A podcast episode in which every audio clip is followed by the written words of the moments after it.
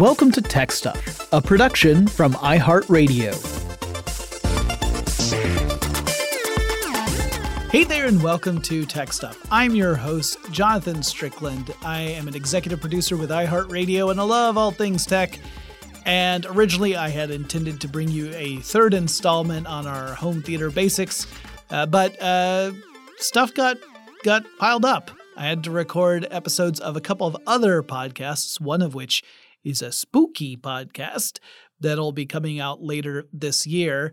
Uh, can't say a whole lot about it except it's not 12 days of Halloween and it's not 14 days of Halloween, somewhere in between. Anyway, because of that, I got a little bit behind. So we're going to have a rerun today of an episode that published on Christmas Day in 2019.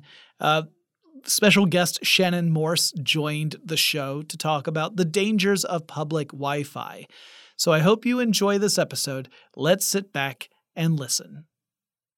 There's a topic that I really wanted to cover because as I record this, we're in the holiday season. A lot of people are traveling, they're going through airports. Maybe you're visiting family, and occasionally you need to find a place to be elsewhere, like maybe a coffee shop or something. That typically means we're carrying our devices with us and then we want to connect to different networks. But that might not always be a great idea. And so I decided I was going to do an episode all about the best ways to browse the internet with privacy and safety in mind, going from the least private and the least secure to perhaps the most private and most secure.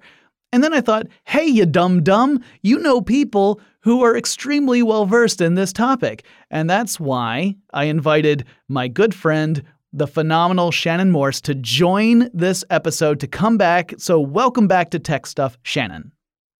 Thank you so much, Jonathan. I'm so excited to be back on the show. How are you doing? I'm tired, but it's at the end of the year. So that always happens, right? Like, and here's the thing, guys. I agree. You know, Shannon can tell you, and in fact, we were just talking about it before we went on uh, to record, that uh, the tech journalist's life does not get easier uh, at the end of the year because you immediately turn around and head off to Vegas for CES. And that's where you're going to be in early January, as I understand it, right, Shannon? Yes, I will. I'll be there all week covering everything over on my channel. So make sure to link everybody to my channel later. Absolutely, because uh, I ain't going, folks. So Shannon's your your your destination for finding all the really cool stuff.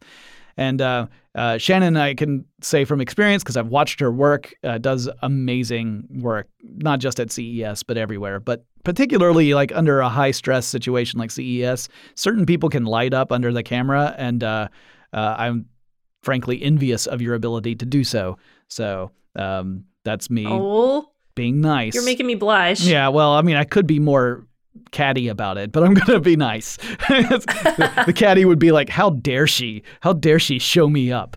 Uh, but no, we're going to talk about browsing safely. So, the first thing I wanted to do before we get into uh, the spectrum of browsing the internet, because you could argue that there's like the least safe, secure, naive way to do it to what is perhaps the most secure but not perfect. There's no perfect solution, spoiler alert. Uh, before we get into any of that, I wanted to talk about some stats. And these come from a few different sources.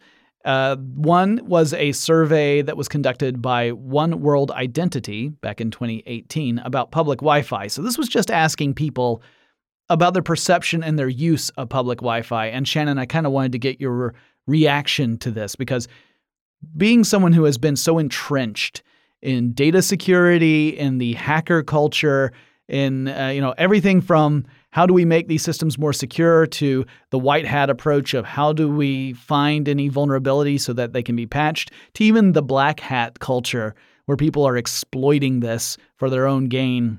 I wanted to th- see what you thought about these stats. So the first one was uh, they asked a question to people in the United States, in Germany, and in France. And the question they asked was Do you ever use unsecured public Wi Fi networks?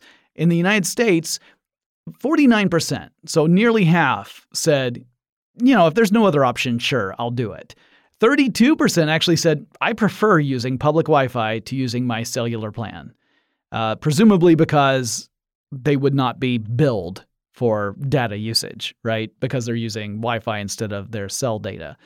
Uh, only 18% said they never did it. 1% said they do it, but only with a VPN, but we'll cover VPNs a little bit later. So, Shannon, you've you've talked with hackers. What do you think their reaction initially would be hearing that nearly 50% of people in the United States said, "Yeah, you know, if there's no other connection, I'll uh I'll connect to public Wi-Fi." And another 32% said, "Oh, heck yeah, sign me up." well, I'm definitely in the 1% of only with a VPN and and that's assuming that I have absolutely no other option. So I'm kind of a mix of the 49% and the 1%, but only only if I, have a VPN. Mm-hmm. Um, I would say from my experience, all of my friends would probably not be surprised by the 32% that prefer public Wi-Fi over their cellular plans, uh, st- specifically because of what you said. They'll be able to save money, especially if they don't have an unlimited plan through their mobile carrier. So in that way, it makes sense. Uh, the 49% that say yes if there's no other option, there's always another option. Come on, folks, what are you doing? Where are you at? Yeah. I mean, we we have such good cellular coverage now. There's always another option. Even if you just have 3G, like that's manageable for most tasks. So what what are they doing? I I'm just my jaw my jaw kind of dropped a little bit when I heard that number. I just thought it was I thought that I'm doing a much better job of educating people about the importance of not using public Wi-Fi and apparently I'm not doing my job as well as I should have been. Or or the people who are already kind of hip to it are the ones watching you going, "Yeah, she gets it. She knows." And the people who need to see it are like, "What's on the masked singer today or whatever, you know, like, so uh, yeah, I, I look at this and I think, man, if I were a black hat, I would just be go- doing the Mr. Burns excellent gesture over and over again, just drooling at that opportunity because, you know, public Wi-Fi is definitely the the the most dangerous option you can pick when you're talking about protecting your own privacy and security, especially if you're not doing something like using a VPN. Uh, spoiler alert, we'll talk more about that in a second. And so knowing that your your opportunity for targets is so vast has got to be uh, incredibly encouraging to someone who is ready to exploit that. And that's oh, really, oh, yeah. you know, that's what we're trying to protect everyone against is you know, it, the likelihood of you running into these situations is not necessarily high on a day-to-day basis, but the opportunity is so huge that you need to take it into account no matter where you happen to be. So you you want to make yourself the hard target. Mm-hmm. You want to be the person that makes people work really hard to get access to your data. You don't want to be the easy target because the easier target you are, the more often you're going to be targeted. Mm-hmm. And you don't want that. No, no. And and I, I was actually talking to a coworker today, and I said, honestly, when you look at data security, even when you're talking like you'll always get naysayers who will say oh, sure, you can use this, but it doesn't protect you against everything. And they may technically be right. But my answer is the harder you make it, effectively, what that means is you're making it more expensive for someone to successfully target you. So if you price yourself out, where it would cost them more to break your security than it, they would get from whatever they took from you, you win because no one's going to lose money on that.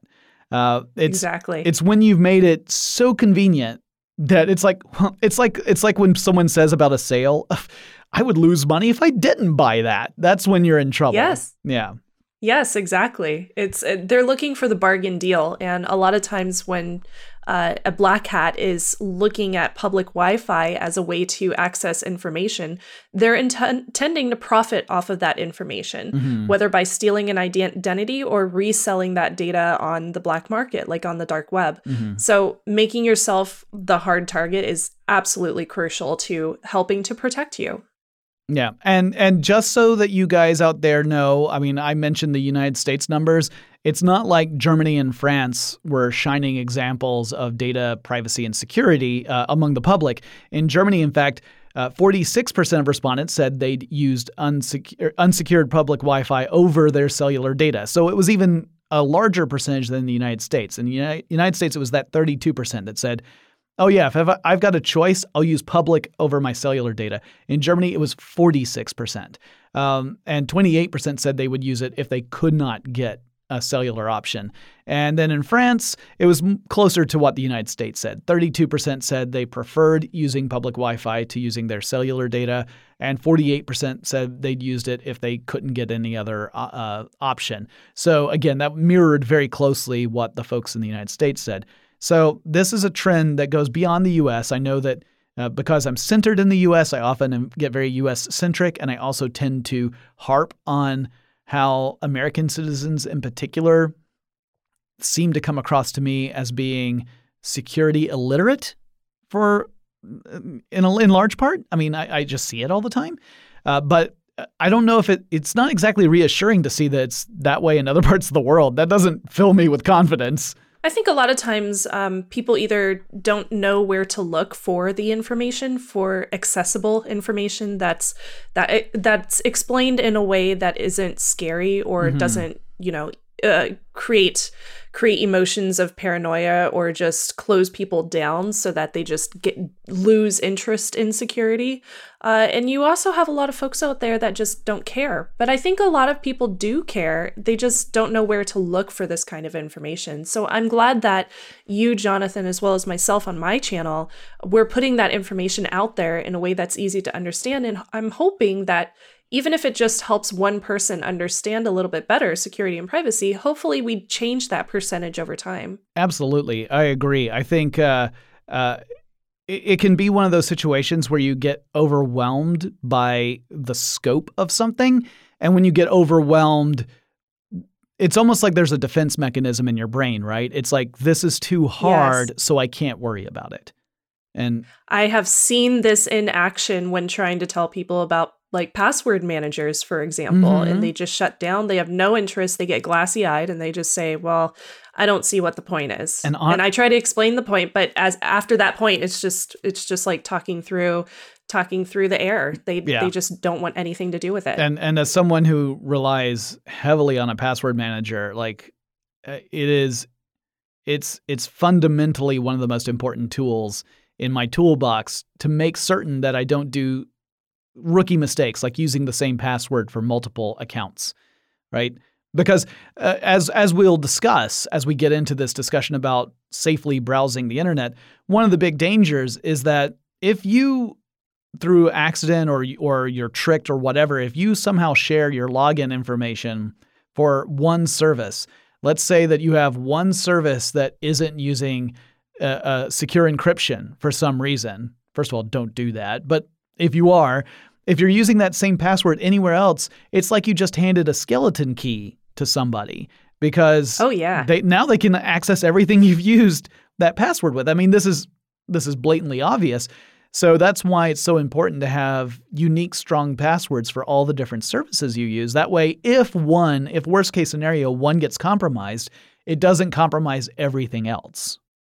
Yes, absolutely. I'm glad you mentioned that because the the more different things that you use that help your security and privacy every single step you take absolutely helps. Mm-hmm. And that's just one of the many steps that you can take. Right. Of course, every single consumer in the world does not have to take all of these steps all at once because that would be quite mind boggling. Mm-hmm. But if you do take steps towards these, over time, you can increase your privacy and security twofold. Yeah. 100 times fold. Yeah, it's fantastic. yeah. I mean, and, and, and to be fair, like like I'm gonna be upfront, guys. Like I used to be the dude who had like three passwords and for everything. Oh, same. Yeah, me too. I, I was like that for years until until I finally like woke up to how dangerous that was. I was fortunate in that I was never knowingly anyway targeted for a specific like intrusion uh, as far as I know, I never, none of my stuff ever got compromised because of that. Stuff has been compromised because of data breaches that are beyond our control.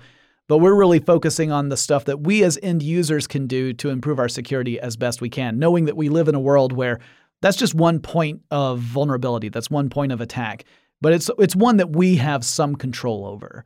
Uh, another another scary statistic, or at least I thought it was scary, is that Kaspersky did a uh, a survey back in 2017, and or they did an analysis of 32 million hotspots. Hotspots being points of contact where your device connects over to the internet at large. And a hotspot can be everything from the router in a uh, like a coffee shop to your own cell phone. You might be using that as a portable hotspot. Out of the 32 million hotspots they examined, 25%, one quarter of them, had no encryption in use at all, meaning everything is being sent in plain text, which means that if anyone has any method of eavesdropping on those communications, they see it all, which again blows my mind that there would be that many networks that have no encryption in place at all. Not even bad encryption. Yeah, that's a very scary number. That's extremely high and is a lot higher than what I thought it would be. Uh, if if they're not using any sort of encryption whatsoever for a hotspot, that means that anybody within that vicinity, within range of that device, would be able to see everything you're doing. Mm-hmm. It's very very mind boggling. Yeah, and this is one of the reasons why I wanted to have you on the show because we say these things, right? We say that when you use public Wi-Fi, you're using if you're using an unsecured public Wi-Fi hotspot, especially one that is unencrypted, that you are in danger of this. And uh, a lot of people say, "All right, but exactly what's going on, right? How are they doing this?" And it's that there are various pieces of software out there that allow people who are, who get onto a network to monitor traffic that's going across that network. I mean, there are entire uh, groups out there that make different software and hardware uh, solutions to do just this, right? yeah, not gonna lie. Um, I used to solder and sell some of these products at a company that I used to work with called Hak5. So I'll definitely share some of that information once we get closer to those those topics with today's discussion. But yeah, those products exist. They're very inexpensive and some of the software is free and there's tutorials made by yours truly on YouTube that show you how to use these things. Yeah. So it's definitely a thing that pretty much anybody can introduce themselves to, mm-hmm. and then they will be able to see what's going on on a network. And there are you know different reasons to even do this. There's obviously there's the the nefarious ones that we're concerned about, but there's also like if you're a network administrator, being able to do things like yes. monitor network traffic and see points of congestion, education, yeah, education as well. Yeah, there's like there's there are legit reasons to use that sort of technology that don't that don't immediately point you to the to the road of I'm here to steal all your infos.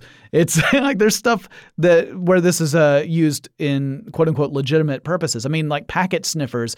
That's something that sounds like it's underhanded and shady, but they were invented not to try and sniff out what someone else was doing, but literally to help network administrators see how network how network traffic was moving across so that they could make sure that everything was working properly.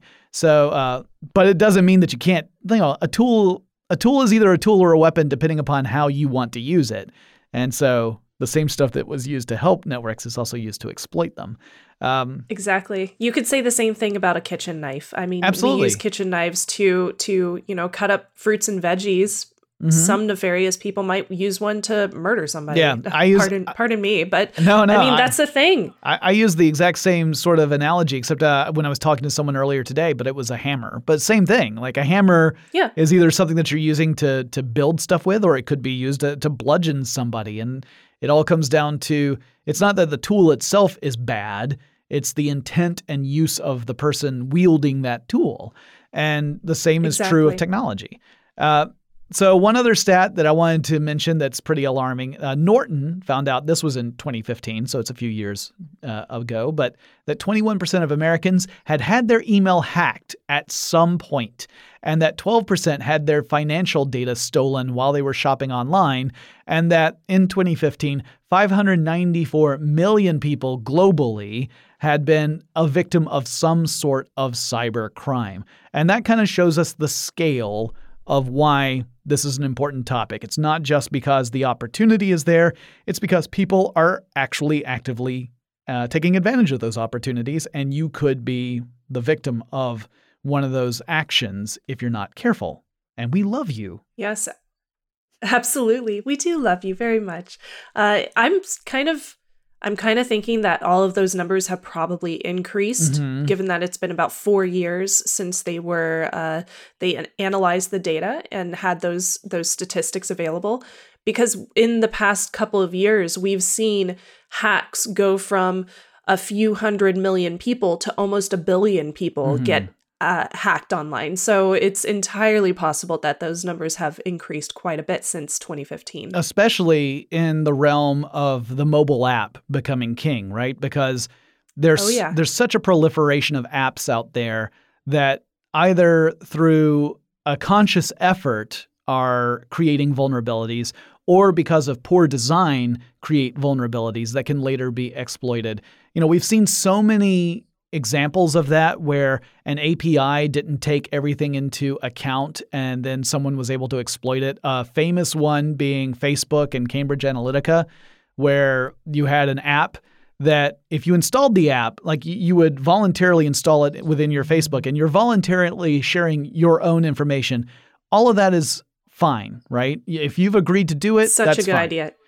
Yeah, Not a good idea. such a good example. Good example. Yeah, good example. Not a good idea to do, but it, it's fine if you if you are knowingly doing that. That's fine. But the problem that the Cambridge Analytica story brought to bear is that they took advantage of a loophole in Facebook's API, and they were able to to fish out a ton of information about all the contacts of the people who had installed the app. These are people who did not, uh, uh, you know, give permission to share their information, but the app collected all that information regardless. And that's where we see, like, you know, there were countless victims of this app because none of them opted in to share that information. It was just taken from them. And uh, that's just one little example of the world we live in where, you know, even when you are being careful, there are there are these opportunities for your information to get out there, which is why we're like, this is why you need to take the the steps necessary to protect yourself as best you can, because we live in a world where there are numerous uh, attack vectors that point back to us. Yes. All right. I mean, just mid December, the New York Times discussed location tracking Mhm. on phones and how ping pings to local towers can basically give you a map of a certain phone ID, and you can track that and figure out who that phone belongs to based on what residence and what office they go to every day.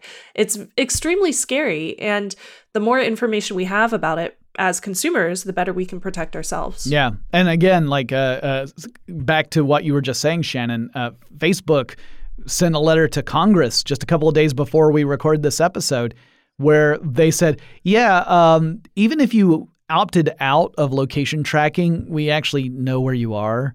Partly because of the information people are voluntarily sharing. Like if I tag uh, if I take a photo uh, while I'm at a party and I tag the location and I tag people who are in the photo, well, I'm voluntarily sharing a lot of information. Maybe those people haven't given me permission to do that, but I'm I'm sharing that information. So yeah, of course, Facebook knows where I am when I when I'm there and who I'm with because I shared that information. But they also admitted, yeah, we also use a lot of other methods where we can suss out where you were and who you were with at what time that aren't as obvious and aren't uh, examples of the user voluntarily Mhm. handing over information. So, yeah, scary stuff.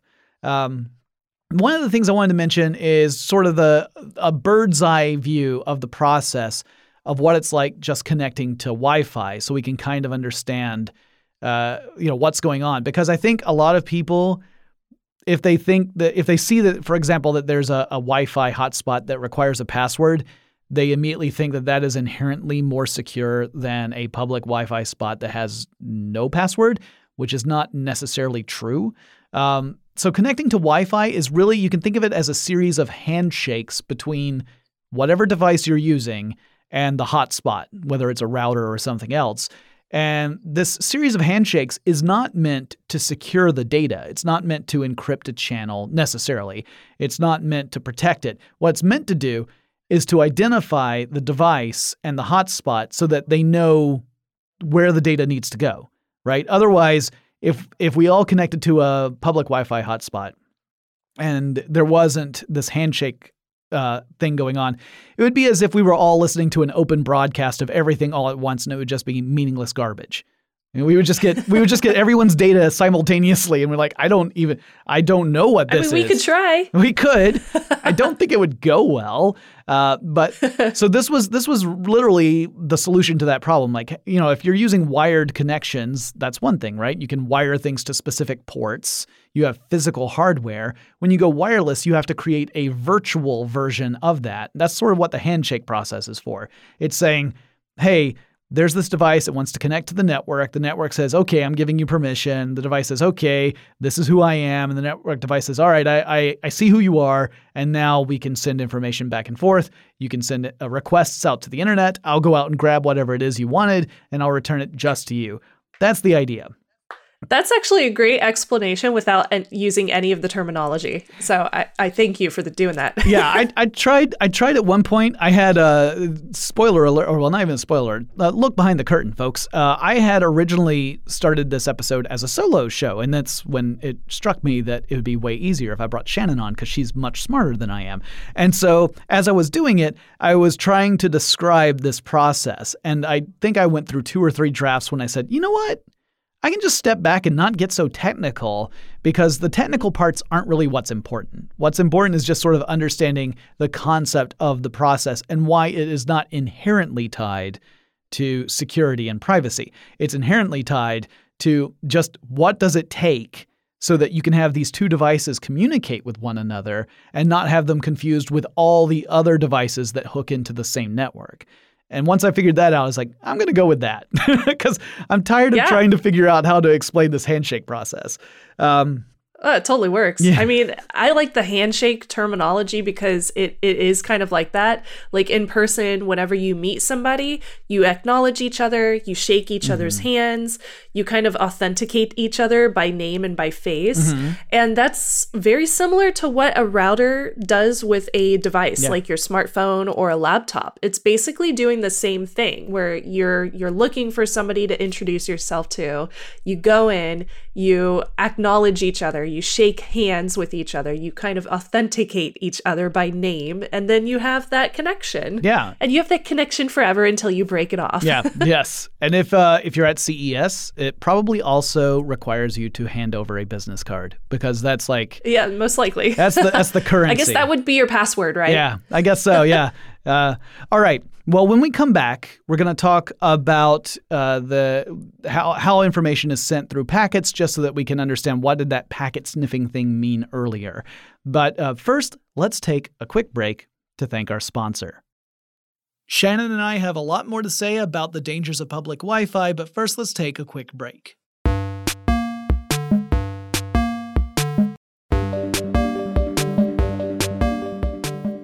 All right, and we're back. So I promised that we were going to talk about packets. Packets is a pretty simple concept. So a packet switching network, you probably heard that term before. Uh, the internet, when the the pioneers of the internet were sort of designing this thing, they thought, well, how do we make it so that information can be sent from one computer to another in such a way that if something happens, the information can continue to make its way to its destination, even if there's some sort of interruption.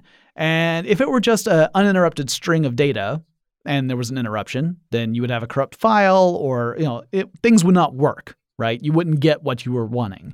So they said, what if we bundled data into uh, certain sizes? We'll call it packets.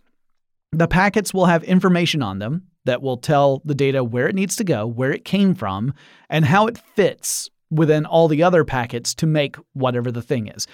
And since we're talking about the internet, let's be honest, chances are it's a picture of a cat. So that cat picture is going to be a lot of different data packets, and they have to put the packets together kind of like a puzzle in order to recreate that image of a cat. So that's that's what a packet is. Well, the packet, because it has that information on it, about where it's going and where it's from. That's what we would call metadata, right? It's the data about the data, or it's data that somehow describes the data that's inside. And um, and I always I always try and say that the packets on the other side get reassembled Willy Wonka style, like uh, Mike Teavee when he goes across the camera. Um, oh, I like that. Yeah. I mean, it's a it's a nice way of putting it, uh, especially since I mean that's one of my favorite films of all time, the uh, Gene Wilder version, not the not the Johnny, Oh, yes. not the Johnny Has Depp version. Yeah.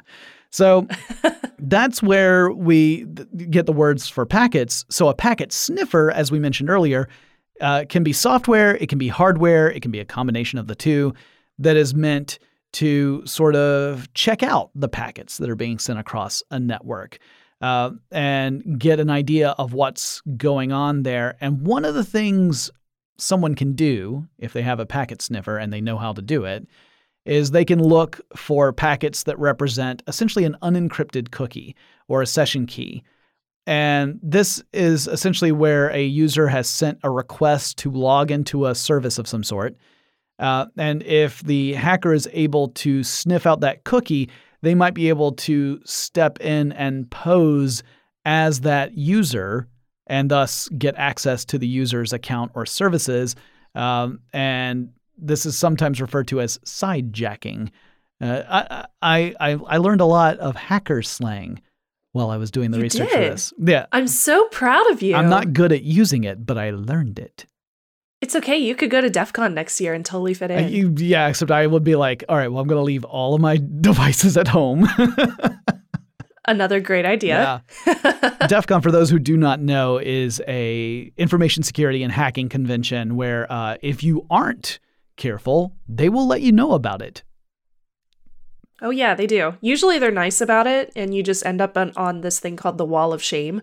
But luckily, generally people don't nefariously hack each other there. It's just kind of to pop your name up on a wall of shame, and that's about it. Yeah, essentially, essentially, they're saying, "Hey, you need to have a heads up. Like whatever you're doing is not sufficient." Yes. Yeah, it's it's really more like it's really more like saying, like, listen, we want you to be safe, and right now you're not being safe. So, uh, but is. but yeah, but still, there's also the shame factor. And uh, the more the more known you are in the sphere, I imagine the greater the shame would be to appear on that wall. Oh yeah, definitely. So this was I've never been on the wall of shame, and I hope I never am. Oh, am. congratulations. Uh, yeah, I've never been on the wall of Thank shame either, but that's because I haven't gone. Uh, I am certain I would end up doing something boneheaded and mess up. So you were talking earlier about how you have actually actively worked on technologies that do this, this packet sniffing uh, uh, approach. Yes. Yes, I have. Uh, I used to work at a company called Hak5. I still do shows on that channel, Mhm. HAK5. And uh, our, our premise for that channel is educating people who are interested in security and privacy and might want to go into information technology or penetration testing or infosec, info security, as a profession. So we teach young hackers how to legally use their talents to actually get a job that will help them spur the economy, help them protect companies, uh, and help them really get involved with their passion. Um, so, one of the products that we created is something called, called the Wi Fi Pineapple. It's a little hardware device. It's basically a router, but the software that's built into the Wi Fi Pineapple allows us to do things like uh, get people to connect to a Wi Fi Pineapple as opposed to a regular router Mhm. and allow us to sniff packets, just like you were saying. Um, the the product has been around for half a decade at this point. No, actually, it's been almost a decade. Wow, I can't believe it's been so long. But we've gone through various revisions of it, and as security has gotten stronger, there's always been new vulnerabilities available in wireless network technology. So we've always been able to update the Wi-Fi Pineapple to continue to educate people why it's still a good idea to not co- connect to public Wi-Fi or open uh, hotspots. And uh, it's been a wonderful education tool since we can use it as this kind of man in the middle attack for for you know helping people understand. Yeah, and I mean, like the the thing that I, I see people sometimes, and I know you've seen it, sometimes protest. They're like, "Why are you making this thing?" And the argument I would make to them, and I'm sure it's an argument that you guys have made numerous times, is you know that people who have bad intentions are making stuff like this already. They're they're Yeah. they're doing it all the time. They're doing it, and they're not talking about it. They're not upfront about it because they want to take advantage of it. The reason why you guys do it is to raise awareness, to teach people how it works, and presumably they can then take that knowledge and better protect whatever their future clients might be if they end up working as a white hat hacker. And yeah, straight up people have made their own Wi-Fi pineapples using, you know, different t- types of hardware and different kind of software that they've, you know, made their own. Uh, but our our products are well, Hak5's products are listed in NIST, which is the National Institute of Standards and Technologies, as a wireless penetration testing device. Mm-hmm. So a lot of companies see it as a professional tool and they get their employees to purchase these items to use and make sure that their networks are protected. Because as much as you could use a Wi Fi pineapple to hack somebody, you can also use it to protect yourself because you're still doing the same kind of tracking on your known network. Mm-hmm. So if I had a Wi-Fi pineapple on a company's network that I'm legally uh, have access to, as since that's my profession, for example, hypothetically, uh, then I could see what employees are doing on that network. So if somebody's visiting Facebook when they shouldn't be, I could see that and I could tell them, hey, you need to, you know, cut that off or you're going to get written up or if there was an attacker trying to gain access to a wireless network, I would be able to see those packets because they would not be what I normally see.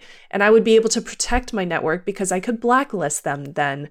So there's so many different ways that you can use these tools, not just nefariously like you had mentioned, but in, in like these amazing ways that help protect so much more than just companies, but also the employees that are working there as well. Mm-hmm. Yeah, yeah, and that and I've always been the type to say if if someone's outwardly talking about what their technology can do, then those are the people you should trust. It's the ones who aren't talking that you have to worry about. So, uh, yeah. it's the same thing for me when people are talking about security vulnerabilities that they found in systems where they might come forward and say, Yeah, I reported this like three months ago. The company still hasn't done anything about it. The only reason I'm coming forward is because that puts the pressure on the company to definitely make a change because that vulnerability exists whether they talk about it or not. Now they have to do something because the public knows about it.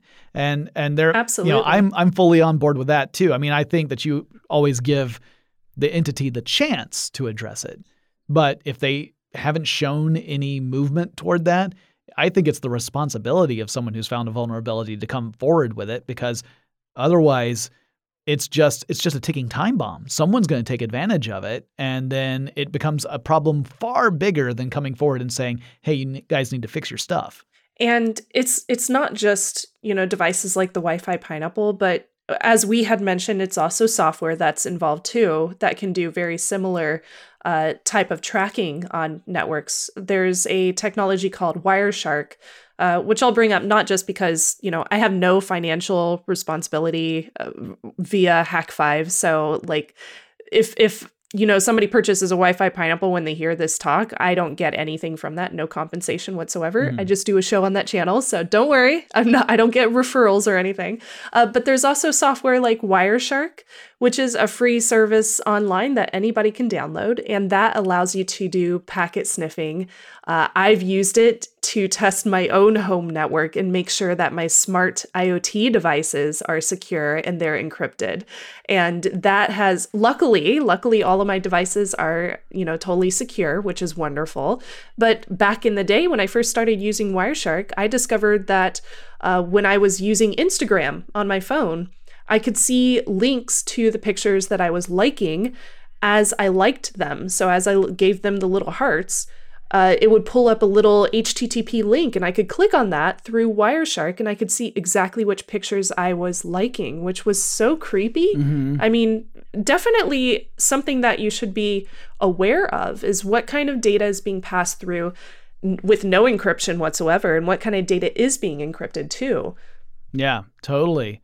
And you mentioned crazy. You mentioned the man in the middle attack. Uh, that's that's kind of a, a another step up where you have a hacker that sets their machine in between a user and some other computer. That might be a router. So you might actually have a man in the middle attack where someone's, say, at the coffee shop and they set up uh, their computer so that it appears to be the coffee shop's network. Uh, there's actually ways where you can force a reboot of a system and then pose as that system so that when it does reboot, you are effectively a, a middleman in that relationship. And meanwhile, you see all the stuff that goes across it because your computer is acting as the network spot for where, where everybody's connecting through. Uh, so that's that's one way. But there's also ways of begin, doing a man in the middle attack between a uh, like a, a, a client and an actual service, like you know directing mm-hmm. people to fake bank login pages and things of that nature. Um, so those are things you also have to be aware of. Although that can happen pretty much in every scenario we're going to talk about. That requires you to pay close attention to what you are doing as you're browsing. Um, and I mentioned earlier about the idea that if you are using public Wi-Fi that is password protected, let's say you're at a, a coffee shop where, yeah, you can log into their their Wi-Fi, but you have to first go up to the cash register and find out what the password is, and then you find that out and you log in. Some people feel like that gives them that extra area of security. Honestly, that doesn't because there's nothing stopping a hacker going into that same coffee shop, getting that same password. and like it doesn't add any, like uh, by itself, it doesn't add any extra security. It just is one extra little step. Yeah, it's true. Uh, yeah, anybody even in the vicinity, if they've ever had access to that uh, wireless password and the coffee shop, for example, has never changed the password, like they could easily get access again with a long range antenna on the other side of a parking lot and be able to sniff what everybody in that coffee shop is doing. Mm-hmm. So, yeah, I don't even use coffee shop Wi Fi or airport Wi Fi if we want to use that example. Yeah, no, th- those are those both great. aren't even trustworthy. Mm-hmm. Exactly. Yeah. And I think that those are perfect examples, especially as people are traveling a lot for the holidays. Like, I that's where I think of seeing people whipping out their computers the most is airports and coffee shops. That's it. Um, but yeah, if you have an encrypted network, that's better. That's it's again like this is another step where we're getting into uh, a more secure area, and we'll talk about different types of encryption in a second. But before we get to that, there's actually also a uh, difference in the types of browsers, right? Different browsers offer different levels of features that either uh, enable security and privacy or they make it really difficult to protect. So, on the bad end of the scale is Internet Explorer. Uh, for multiple reasons, uh, it was never the best browser when it comes to security and privacy, but it's really not great now because Microsoft no longer actively supports it. Um, they will mm-hmm. push out a security update on occasion, but it's not frequent, which means that there are a lot more opportunities for people to discover and exploit vulnerabilities and and be fairly sure that those vulnerabilities will stick around for a while. So it's not even like a rush because Microsoft isn't updating it that frequently uh, with security patches. So that's a bad one. Don't use it. Microsoft Microsoft Edge only slightly better than the completely unsupported Internet Explorer, um, at least as far as privacy is concerned. Uh, I use Google Chrome a lot, but admittedly, Google Chrome not great either. Uh, it's kind of on the bottom half of the middle of the pack.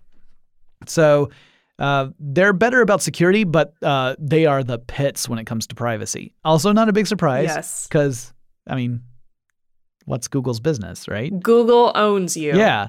your data is Google's. That's what Google buys and sells. Like, it's your information. That's that's Google's currency.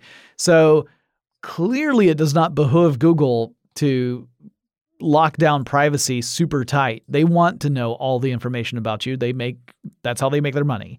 Um, so, of all the common browsers, like the ones that are frequently used out there, the one that uh, that tends to rank the highest is Firefox. Higher yes. than Opera, higher than Chrome, higher than Safari. Um, so uh, it does really well, especially for security and privacy. Uh, it can support a lot of features that protect you when you're when you're surfing stuff that will end up cutting down on things like targeted advertising because you can really limit the information that's being shared uh, at, by the sites that you're visiting. Um, and you can also enhance it with various add-ons that you can find. Uh, although obviously, anytime you're going to be adding anything to uh, an existing program, it it pays to do your research to make sure that it is uh, offered by a reputable and dependable you know, app developer. Yeah, Firefox is an excellent choice. Uh, and twofold, if you download something like Firefox, you also get a very fast browser because they have worked very hard to make that browser quick. So even if you don't care about the security and you just want to access your sites really fast, you should use Firefox. Yeah. Yeah, I, I got stuck. I like Firefox. I got stuck on Chrome because for a while Chrome was super fast and then it got super bloated. And uh, also, there's Yeah. the more tabs you have open in Chrome, anyone who's done this with Chrome knows that even though it- they're all supposed to be distinct instances that don't bleed over into each other, uh, there gets to be some memory issues if you happen to be really a heavy user. And uh, everyone here at this company is a heavy user. So uh, Firefox is definitely going to be my browser of choice moving forward after I did this research. I also I should point out before I did this research, I did not know this. I was just a happy, blithe, naive Chrome user handing handing over reams of personal data to Google, which I mean, granted, I'm sure that company's bored with me by now, but still, there's some value there. Um, and then that brings us to encryption, and this encryption it, it gets this is sort of like complicated like the handshake thing, but encryption, when you boil it down, is all about scrambling messages so that the only people who can access it are the ones who have the key to decode it, right? So you have the key to encode and the key to decode. There are various implementations of that technology, different ways to have the public key and private key operations. I don't need to get into all of that because it gets way too technical. Uh, obviously, i- encrypted is better than unencrypted, but not all encryption schemes are created equal. And it pays to know which ones are very in use. Yeah. So wait, Yes, that's very true. Yeah. There's there's even like there's symmetrical keys and Mhm. asymmetrical keys, and Mhm. then there's like SHA-1 and bcrypt and RSA. There's all these different terminologies for encryption, but for what it's worth, all of them jumble up your information into some kind of format that will hopefully hopefully encrypt it so that anybody who does gain access to the encrypted version of your information will not be able to reverse engineer it or change it back to its original plain text format so they can't read it in like English speak. Right. It would just be meaningless garbage to them, hopefully. Yeah. In its ideal Hopefully. ideal implementation. So one of the things that you may have encountered if you've ever set up any sort of wireless network, I think most people have, or at least they've they've had to connect to one where they've seen the different types of uh, of network security protocols. Uh, these are certifications that the Wi Fi Security Alliance uh, creates. And the earliest one was the Wired Equivalent Privacy Protocol, or WEP. Uh, that one is decrepit, it's old, it's vulnerable as heck. So Don't if- use it. yeah, if you have the if if your router tells you like asks you which one you want to use, don't use WEP. Um, it is not secure. It is it's I mean, you could argue it's better than nothing, but not by much because the vulnerabilities have been known for a long time. In fact, so long that even before the 90s were up, you had people developing the next generation, which uh, would have been the Wi-Fi protected access or WPA. Uh, so WPA came out, then you get WPA2, which was trying to address some of the shortcomings of WPA. Uh, both of those also still have vulnerabilities. WPA2 is generally talked about as being one of the more secure uh, uh, certifications these days. There is a WPA3, also has vulnerabilities that have been pointed out within a year of it coming out. Yeah. So, uh, but WPA, I, I, I don't think I've even seen a lot of stuff that's certified WPA3 yet. Like I've seen, Yeah, we've we've started to see some wireless routers come out with WPA3, but they they're still a little expensive and they haven't really gotten widespread adoption by consumers quite Mm. yet. So WPA2 is fine for most consumers to use. Mhm. Uh, you just have to make sure that you set it up correctly and you don't give the entire world access to your password for your account. Yeah, that because then there's what what were you even thinking? There's no point then. Yeah, uh, so so WPA three and WPA two, all these are are designations, and what happens is a manufacturer will make a piece of equipment or uh, either it's a, a computer or a handset or maybe it's a router, and then they submit it to this Wi-Fi Security Alliance. That then makes sure that that technology meets whatever the requirements are for the particular designation.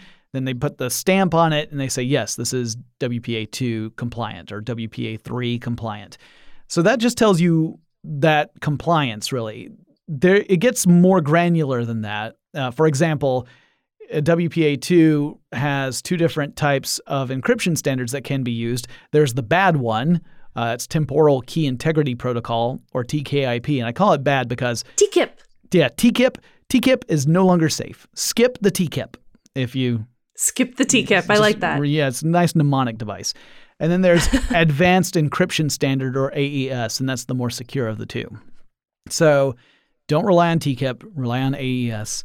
Uh, so that will end up protecting you quite a bit as well. The encryption will end up helping a great deal uh, because you've just made it more difficult for someone to get anything meaningful from your browsing activity. Uh, it does not mean that you are immune, but again, the harder you make it for somebody, the less chance they're going to put forth the effort to break through whatever protections you put up. So, just general note. Um, and then that also brings us to secure browsing. So, back in the day, which was a Thursday. I don't know if you know that. Uh, there was the the secure sockets layer SSL. The, the, whenever you went to a website that had the little padlock, had the lock on it, and the HTTPS. Yeah. Like the original version of that was SSL. In fact, a lot of people still refer to SSL, even though that technically has been and has for a while been replaced by the transport layer security or TLS. But it's the same sort of purpose. It's to it's meant to create the secure channel of communication between you and a specific uh, website URL address. So if you see HTTPS or you see that little locked padlock in the address bar of your browser, then you know you are in a secure channel uh, between you know, your your device and that browser. At least uh, as far as uh, information going between those two points are. I mean, obviously, if you're on a public Wi-Fi hotspot that's unsecured, you've got other issues. But it means that when you're browsing, you want to make sure that that HTTPS is showing up. You don't yes. you don't want the HTTP. You want you want to make sure that S is there. So one thing I've noticed very rarely, but it has happened on occasion, is where a website uh, that requires you to log in somewhere, like their main page, their .com address will be encrypted with HTTPS. But as soon as you go over to the login page or go through any tree of different sites that they have created on their .com domain, all the rest of their pages are HTTP. They are unencrypted. So if you go to the login page, and my cat agrees, mm-hmm. she's meowing behind me, mm-hmm. uh, and you put in your username and password, those would be copied through plain text. And if anybody was, you know, tracking or sniffing your packets, they would be able to see that plain text username and password. So, for example, if my password was my cat's name is Starbuck, and that was a plain text unencrypted website just using HTTP, then if somebody was sniffing those packets, they could see that password show up in their software through whatever hardware device they might be using and just be able to see, oh, she entered Starbuck. And then they could go to the website, type that in, and gain access to my login account information. Yeah. And that is what we call no bueno, right? Like no bueno. Yeah. Yeah. And, ho- and more and more sites are getting better about making certain that their entire presence they are. is being secure. But yeah, you can't. It's actually harder and harder to find examples yeah. of websites doing that. So, which I'm happy to see because that makes my job harder and that means people are listening. Uh, so, I am happy to see that less sites are doing that, but we still have issues. Mm-hmm. There's still some out there. And then occasionally you have uh, browsers that will alert you uh, if you try to navigate to a site that is not secure. It'll give you a little alert, yes. which is good too because you know if the people on the website aren't being diligent it at least gives the user on the other end the heads up of hey you probably thought this was secure but turns out it's not. Maybe you want to rethink that. Are you sure you want to go ahead? You will probably be eaten by a grue and then you decide whether or not you want to do it. Um, now when we come back uh, we're going to talk about one other topic before we get into like the super secret stuff And that is what the heck is incognito mode for? Hmm. But uh, before we do that, let's take another quick break. We've got some more discussion about public Wi Fi and the steps you should take to protect yourself. But before we get to that, let's take another break.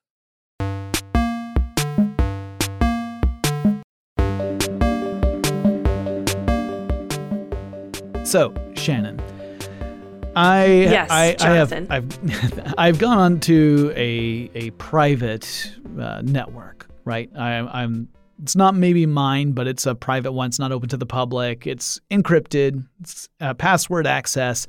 I've done all those wonderful things, and then I think, you know what? I'm gonna look at some. so, like your friend's house or something? yeah, yeah, yeah. Okay. And uh, I decided, you know what I want to do? I want to. I'm going to look at some. Uh, I'm going to look at some some stuff that I don't think my friends would really understand. Maybe maybe I'm going to look Ah, into yes. that, that My Little Pony fan fiction. Uh, and I don't want my friends to know about it, so I'm like, well, I'm going to be super sneaky. I'm going to go into incognito mode. Now no one's ever going to know. so I click on that little incognito mode, and little bitty shadow man pops up, and I'm like, oh yeah, I'm totally safe and totally secret. Nobody knows it's me. And I start looking at my brony fan fiction. That Oh, you know the term. Uh, hey, look, uh, I Are wouldn't. you a brony? I wouldn't listen. Listen. Did you just give yourself away? listen? Princess Celestia and I have an understanding. okay, so we are not going to go Oh down my that road. We're not going to go that like yeah. Fluttershy and I we're like we're tight, so we're not. It's fine. Okay, it's Aw. acceptable behavior. But no, It is acceptable. but I don't want my friend to know that.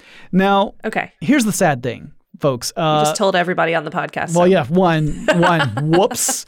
Uh, I guess I should be more secure with my data. And secondly, secondly, incognito mode. That's not how that works. It doesn't protect No. you from anyone who has any access to the network from seeing what you're doing. Right? Right, that's correct. Um, yeah, so incognito mode, uh, you you've probably seen it on your own computer. If you go up into the menu for your regular browser and go into like the drop down menu, there's usually an option to choose incognito mode or like secret mode or something yeah. like that. private browsing or whatever. Yeah, private browsing. Yeah, that's another one. Uh, so, so if you click that, it opens up a completely different window on your computer or on your phone as well. You can do it on your phone, uh, and you start to browse. But basically, the only thing that incognito mode is really doing is uh, not putting anything into your local history Mhm. for your your web browsing history. So if somebody else got it on your computer, they would not know what you were doing in incognito mode. Uh, and it also doesn't store the cookies on your computer. So any information that you were sharing with a website during your incognito mode uh, would not be stored afterwards. So all those cookies that might have happened during a session, they'll just be erased like you never existed. Right. Uh, that that can actually be very useful. For example, if you're looking for a fun hack, if you want to save some money on airplane flights, you can track them. You can look up airplane flight uh, prices in incognito mode and compare them to your regular browser. And sometimes, on occasion, you can find cheaper prices in incognito mode because it doesn't see how much you are searching. It doesn't see how how many websites you've gone to. Those cookies just aren't it there. So the website is going to give you the best price through that that private browsing mode. Uh, that's pretty much like the most interesting thing that I use for incognito mode for. Uh, but it can be used to secretly access websites without anybody else knowing that you're accessing those websites at the time. For example, if you are a brony. Yeah. So this works on the device level, but not the network level. So Right. Yeah. So if my friend gets hold of my phone or my computer, there would be no record of me having gone on the Brony fan fiction community site uh, where uh, I post by QDMark75. They would not be able to see that. But if they were to look at the network traffic, they'd say, huh, this IP address is going to this Brony site a lot, and uh, it's not my computer, so it's obviously your device. And so, Right. and so this is why, like, if you were to use, let's say that you're at work. Let's say that you're at the the example I like to give is you're. Let's say you are stuck in a crappy job. You're doing your job, but you're miserable, and you would really love to be able to get something else, but you don't have any time outside of your job where you can really dedicate toward things like searching for job openings. So on your lunch break, you slip into incognito mode and you go on a job search website. Well, just because you're in incognito mode doesn't mean that at the network level, they can't see exactly what's going on. So it doesn't actually protect what you're doing or how you're doing it. So, right, right. One thing you might want to use incognito mode for, uh, if you're someone like me who does a lot of research, let's say I'm researching into something that uh, you know it's it's just not my bag. You know, it's I, I need to do an episode about it, but it's not something I'm particularly interested in on a personal level, or might even be something that I would find uh, very awkward. Let's say that I was doing an episode about uh, dating websites. And so I have to do a whole bunch of research on dating websites. Well, then I might want to use incognito mode so it doesn't build up this cookie history that relates back to right. me personally, so that maybe I log on to something like Facebook and then suddenly all the ads are for dating sites. That would be awkward, right? That would be super awkward, especially if you are married. Yes. yeah, not a good thing. Yeah. Uh, I had a similar occasion with, I was looking up pregnancy and birth information for somebody in my family. Uh, I'm nowhere near anytime soon giving you know birth to any children in my life except for my beautiful fur babies that i have in my house with me uh, so i was looking up this information and i was just like hmm do i want Twitter and Instagram to start promoting like baby items to me, or do I want them to keep on promoting like makeup and Sailor Moon items, which I'm actually into? So I looked up the information about pregnancy and birth uh, for the other person through incognito mode so that that information wouldn't actually be tracked and identified as a part of my online uh, personality. Mm-hmm. Uh, so that way I was able to keep the same ads that I actually, you know, sometimes kind of enjoy looking at because they do pertain to my lifestyle, but nothing that had to do with pregnancies. Right. And and that's a great example too because there was that famous example a few years ago uh, of a retailer. Oh, I, I want to yes. say it was Target, but I could be wrong. But it was a retailer. Was Target. Yeah, and they had identified through the browsing history of a uh, a user that she was pregnant because of the things she was searching for. So they proactively sent her through the snail mail a package of coupons for pregnancy related items and her father was the one who intercepted the the letter, the coupons, and she had not told him that she was pregnant and he had assumed that Target yeah. had made Surprise. this assumption and got super mad. And then turned out that he was mad about something that actually had happened. She just had not she had not had the occasion. She had not found the way to tell him, and that's awful. Uh, yeah, it's, it's such a breach of privacy, to be honest. Yeah. is when they start tracking you like that and sending you information. It's like unsolicited advertising, mm-hmm. and I. I hate it. it. We deal with it every single day online. Yeah. It's it's it's even worse than unsolicited advice. Like that's bad but unsolicited advertising is even worse because they're like, yeah, uh, they're so eager to make that sale that they can overstep very easily. Well, let's wrap up by talking about some of the more secure ways you can browse if you have to connect. And we mentioned this at the very top of the show where VPNs are virtual private networks. And we mentioned that sort of man in the middle attack where you are logging into a hacker's machine thinking that that's a, a, legit hotspot and then the hacker is kind of relaying information and sniffing the entire time and learning all about you. Vpns are kind of like that but on the legit side where you are logging into a remote server somewhere far away probably uh, through an encrypted connection and then when you browse, it's as if you're browsing from the server's location, not your personal device. So if I were to log into a VPN and then log into a web service, the web service would see my location as the location of the VPN server, not my gadget that's actually in front of me. Right. And not necessarily just for if you want to look at your My Little Pony Brony fanfics, uh, but VPNs can be extremely useful if you're trying to access a website that's only available in select countries. So if you choose to purchase like a consumer facing VPN product, and there's many out there, I could ra- make recommendations, but they're constantly changing as far as their privacy and uh, security terms and policies go. So I won't make any major recommendations here. Uh, but if you choose a VPN that has a a uh, for example a country facing server that's in Japan.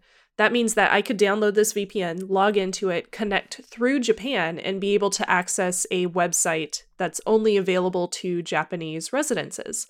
Uh, so I, I had to do that a few years ago when I wanted to purchase tickets for the Studio Ghibli Museum through the Japanese website. It wouldn't let you access it through an American server or an American connection. So I logged in through my VPN through the Japanese server uh, and I was able to purchase those tickets through the Japanese website. It thought that I was in Japan, so it let me do it. And that way I was able to save myself so much money. It was wonderful. Mm-hmm. Uh, so you can do it for, you know, buying goods, buying tickets uh, for, you know, going to a concert in a different country or a museum or something like that in a different country. Mm-hmm. Uh, you can use it to access online streaming portals that are only available in specific countries. Uh, you can use it to download specific things that are only available in specific countries. Like the list goes on and on uh, as far as different ways that you can use VPNs that aren't necessarily just directed for security and privacy, but are also directed at manipulating where the website thinks that you are coming from. Yeah. And this can be a matter of life and death for some people. Like here in the United States, we largely use it for the purposes of things like privacy, security, and convenience. But in other places where you might be uh, in a, a, country with a, a, more authoritarian government, one that is uh, far more restrictive in access to uh, certain services, if you're able to connect through a VPN, which, you know, granted that means that that government agency hasn't been paying very close attention, but if you're able to do that, then you can log into different things as if you were from some other part of the world and maybe get access to vital information or services that otherwise you would not have at your disposal. So they play a very important role. In fact, um, I gave an example today with a friend of mine about how I would see VPNs and incognito mode together being incredibly important. So imagine th- this is a terrible scenario, and I put that out there first, but imagine that you are in some form of abusive situation at home. And whether it's a, a spouse, a, a, parent, a parent a, some sort of authority figure, whatever it may be, but you're in that abusive experience, you're going to feel like you are helpless and you want to look for resources that can help you get out of that situation. But at the same time, you have a very legitimate fear of being found out for seeking out those resources and the fear of reprisal that you might face as a result of that. Well, using something like a VPN and incognito mode would mean that you're not leaving a trace on the network of what you're doing because as far as the network's concerned, all you're doing is visiting this VPN server. It's not seeing what else you're doing. All it knows is you went to that VPN server. Incognito mode means you're not leaving the trace on whatever device you're actually using to do that sort of search. So these are the sort of tools that can literally mean life or death scenarios for people. And you know, yes, that's a dramatic one. That's together, legit. and it yeah, and once you start combining those different security and privacy products together uh, that are very consumer friendly, then you can end up having a much more secure experience online, especially if you're dealing with some kind of like like an abusive relationship or something like that that can be uh, uh, something that you seriously have to worry about. So definitely take those into consideration. Yeah. Using an incognito mode and VPNs together is so easy too. Yeah. It's just as simple as opening up that browser window in private uh, browsing mode and turning on your VPN, which is usually with a lot of software nowadays is the click of a switch yeah. on your computer. And there are a lot of uh, VPN apps out there. Like there are a lot of the services where if you subscribe to the service, you can use uh, your computer, or you can use a mobile device, or you can use some combination of multiples. And there are even ones where you can have it set as a default that as soon as you connect to Wi-Fi networks, you connect through the VPN. So you don't even have to yeah, you don't even have to awesome. think about it in that case, uh, which is definitely good if you're using like a mobile device and you're connecting to public Wi-Fi frequently. You definitely want to have that that that turned on because if you ever forget about it, that's when you're going to have the opportunities for people to take advantage of you. Uh, the last example. oh, go ahead. I'm sorry. Uh, there's also the option to build your own VPN, but that gets very much into the nitty gritty. Mm-hmm. Uh, since there are a lot of consumer facing ones that are generally fine for the average consumer, that's what I would no- normally recommend. But when I go to DEF CON, for example, I bring uh, like my own certificate, my own VPN, and my own little o- OVPN basically file, and I stick that on my phone to actually run my own VPN. Uh, when you do that, you're basically creating your own secure profile as opposed to trusting a VPN company with your information and hoping that they are doing it for you. Yeah. Yeah. That, that's a great point, Shannon, because a lot of these solutions actually ultimately require you to put trust in another entity.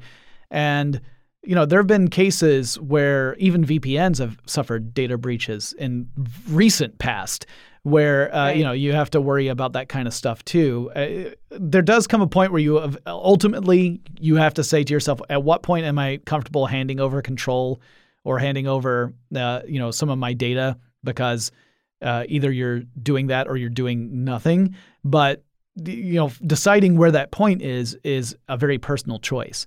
Uh, the very last one I want to talk about, and we can do this very briefly, is Tor, the Tor browser. Uh, Tor initially was an acronym. It stood for the Onion Router.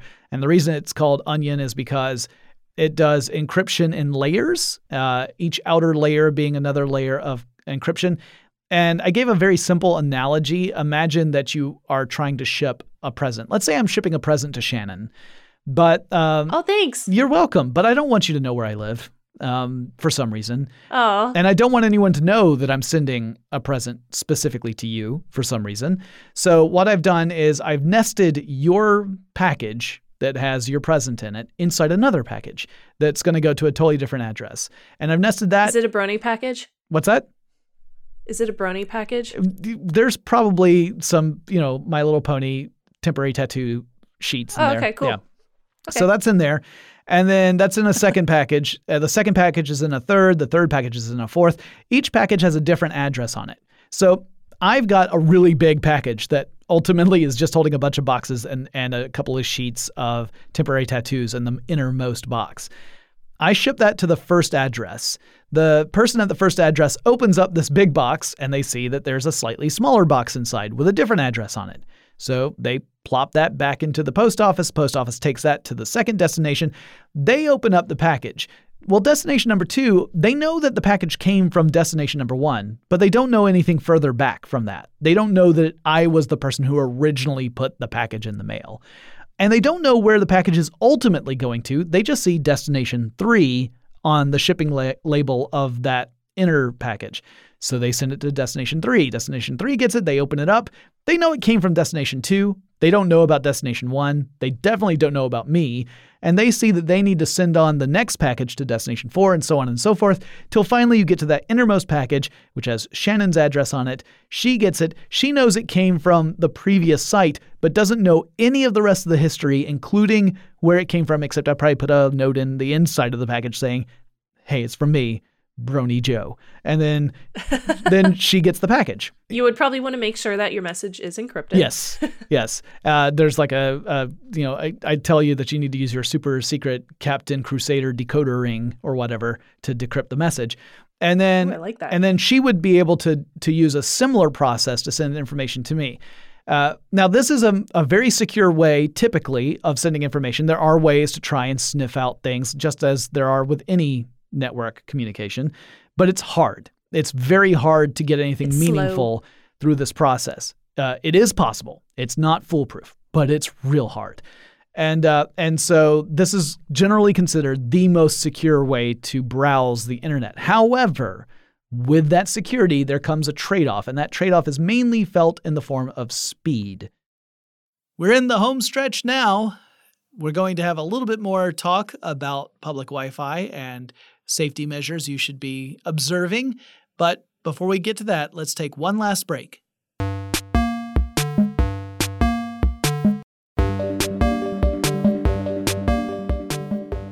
There has been talk on on the internet many years ago that um, government agencies had access to some of the um, end nodes, the the very last place that your package would hit mm-hmm. before it went on to whoever it was supposed to go to. Um, so you do have to consider where where is this information being sent and who has access to the very end of that tunnel that you're sending that information through. Um, and if that's protected, then yeah, it's a great option. Um, but of course, with Tor as well as with VPNs and incognito mode, you, you shouldn't j- use just one of these options. You should use all of them if they are at your disposal. Mm-hmm. But again, do you want to deal with the slowness that you're going to experience when you add these additional tunnels and additional nodes onto whatever you're trying to gain access to? Or are you going to deal with the security um, uh, uh, minimal experience and add that additional convenience to your experience by just not using it? So there are trade offs Yeah. either way. And you've summarized it perfectly, Shannon. I mean, this is like we said at the beginning, this is a spectrum. And uh, the important thing is to be educated to that spectrum so you can make your own educated decisions and not just trust to the fates. Uh, I have a tattoo on my back of the Fool Tarot card, the Eternal Optimist. Don't be the fool. You can get the tattoo if you want. It's pretty awesome. It's dope. But uh, don't don't be the don't be the fool in life, right? Don't just trust that you can take a step off a cliff and you're not going to fall to your death. The, the fool is taking a step off a cliff in the traditional tarot card. So you don't want to be like that. You want to be informed and make choices. And you know, there might be instances where you think, okay, I'm in a public spot. I am going to use Wi-Fi, but I'm using it for something that's not related to my personal information. I'm literally maybe I'm looking up a restaurant to find out what hours it's open and that's it. You know, they're different levels. But if you're thinking I want to do some shopping or I'm going to check my bank statement or I'm going to log into my email or this one's a big one for us here at, at iHeart. If I'm going to access any of my my work stuff, right? Like anything that's stored on there, any of the services that are on here, definitely use a VPN in those cases because you're talking about things that affect not just you, but other people, right? You're talking about the potential of affecting uh, uh, uh, uh, essentially an entire company if if the wrong information were to get out. You know, especially if you're talking about things like publicly traded companies, you want to make sure that you're being a good steward of the information that's been entrusted to you, not just your own, exactly. but others. So, uh, Shannon, this has been a joy. You have given generously of your time and your expertise, and I greatly appreciate it. Please let people know where they can find your work. Well, thank you so much, Jonathan. Uh, I love security and privacy, and I think of it as a habit that you build upon over time. And the more that you learn about it, the better off you can be in the future. So, build upon your security for your future self and for your family too, because the more secure you are, the more secure they will be as well.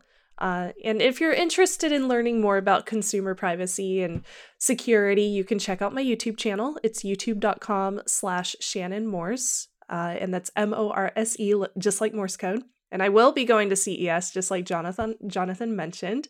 I'm very excited. So I will be posting a lot of content from the Consumer Electronics Show, and I will have tons in store through the year of 2020. Awesome.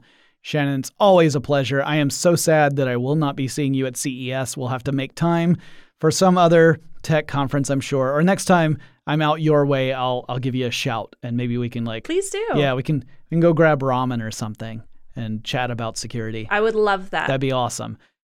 And that was an episode from Christmas Day 2019, The Dangers of Public Wi Fi. I hope you enjoyed this look back on the episode. It was one of the really epic ones.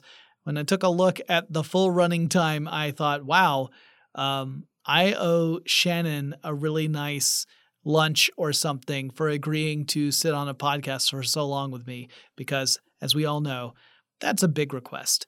I hope you are all staying safe and are well. If you have suggestions for topics I should cover on future episodes of Tech Stuff, please reach out to me. The best way to do that is on Twitter.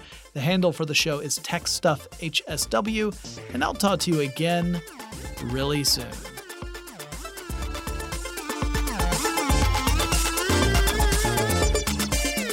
Tech Stuff is an iHeartRadio production. For more podcasts from iHeartRadio, visit the iHeartRadio app, Apple Podcasts, or wherever you listen to your favorite shows.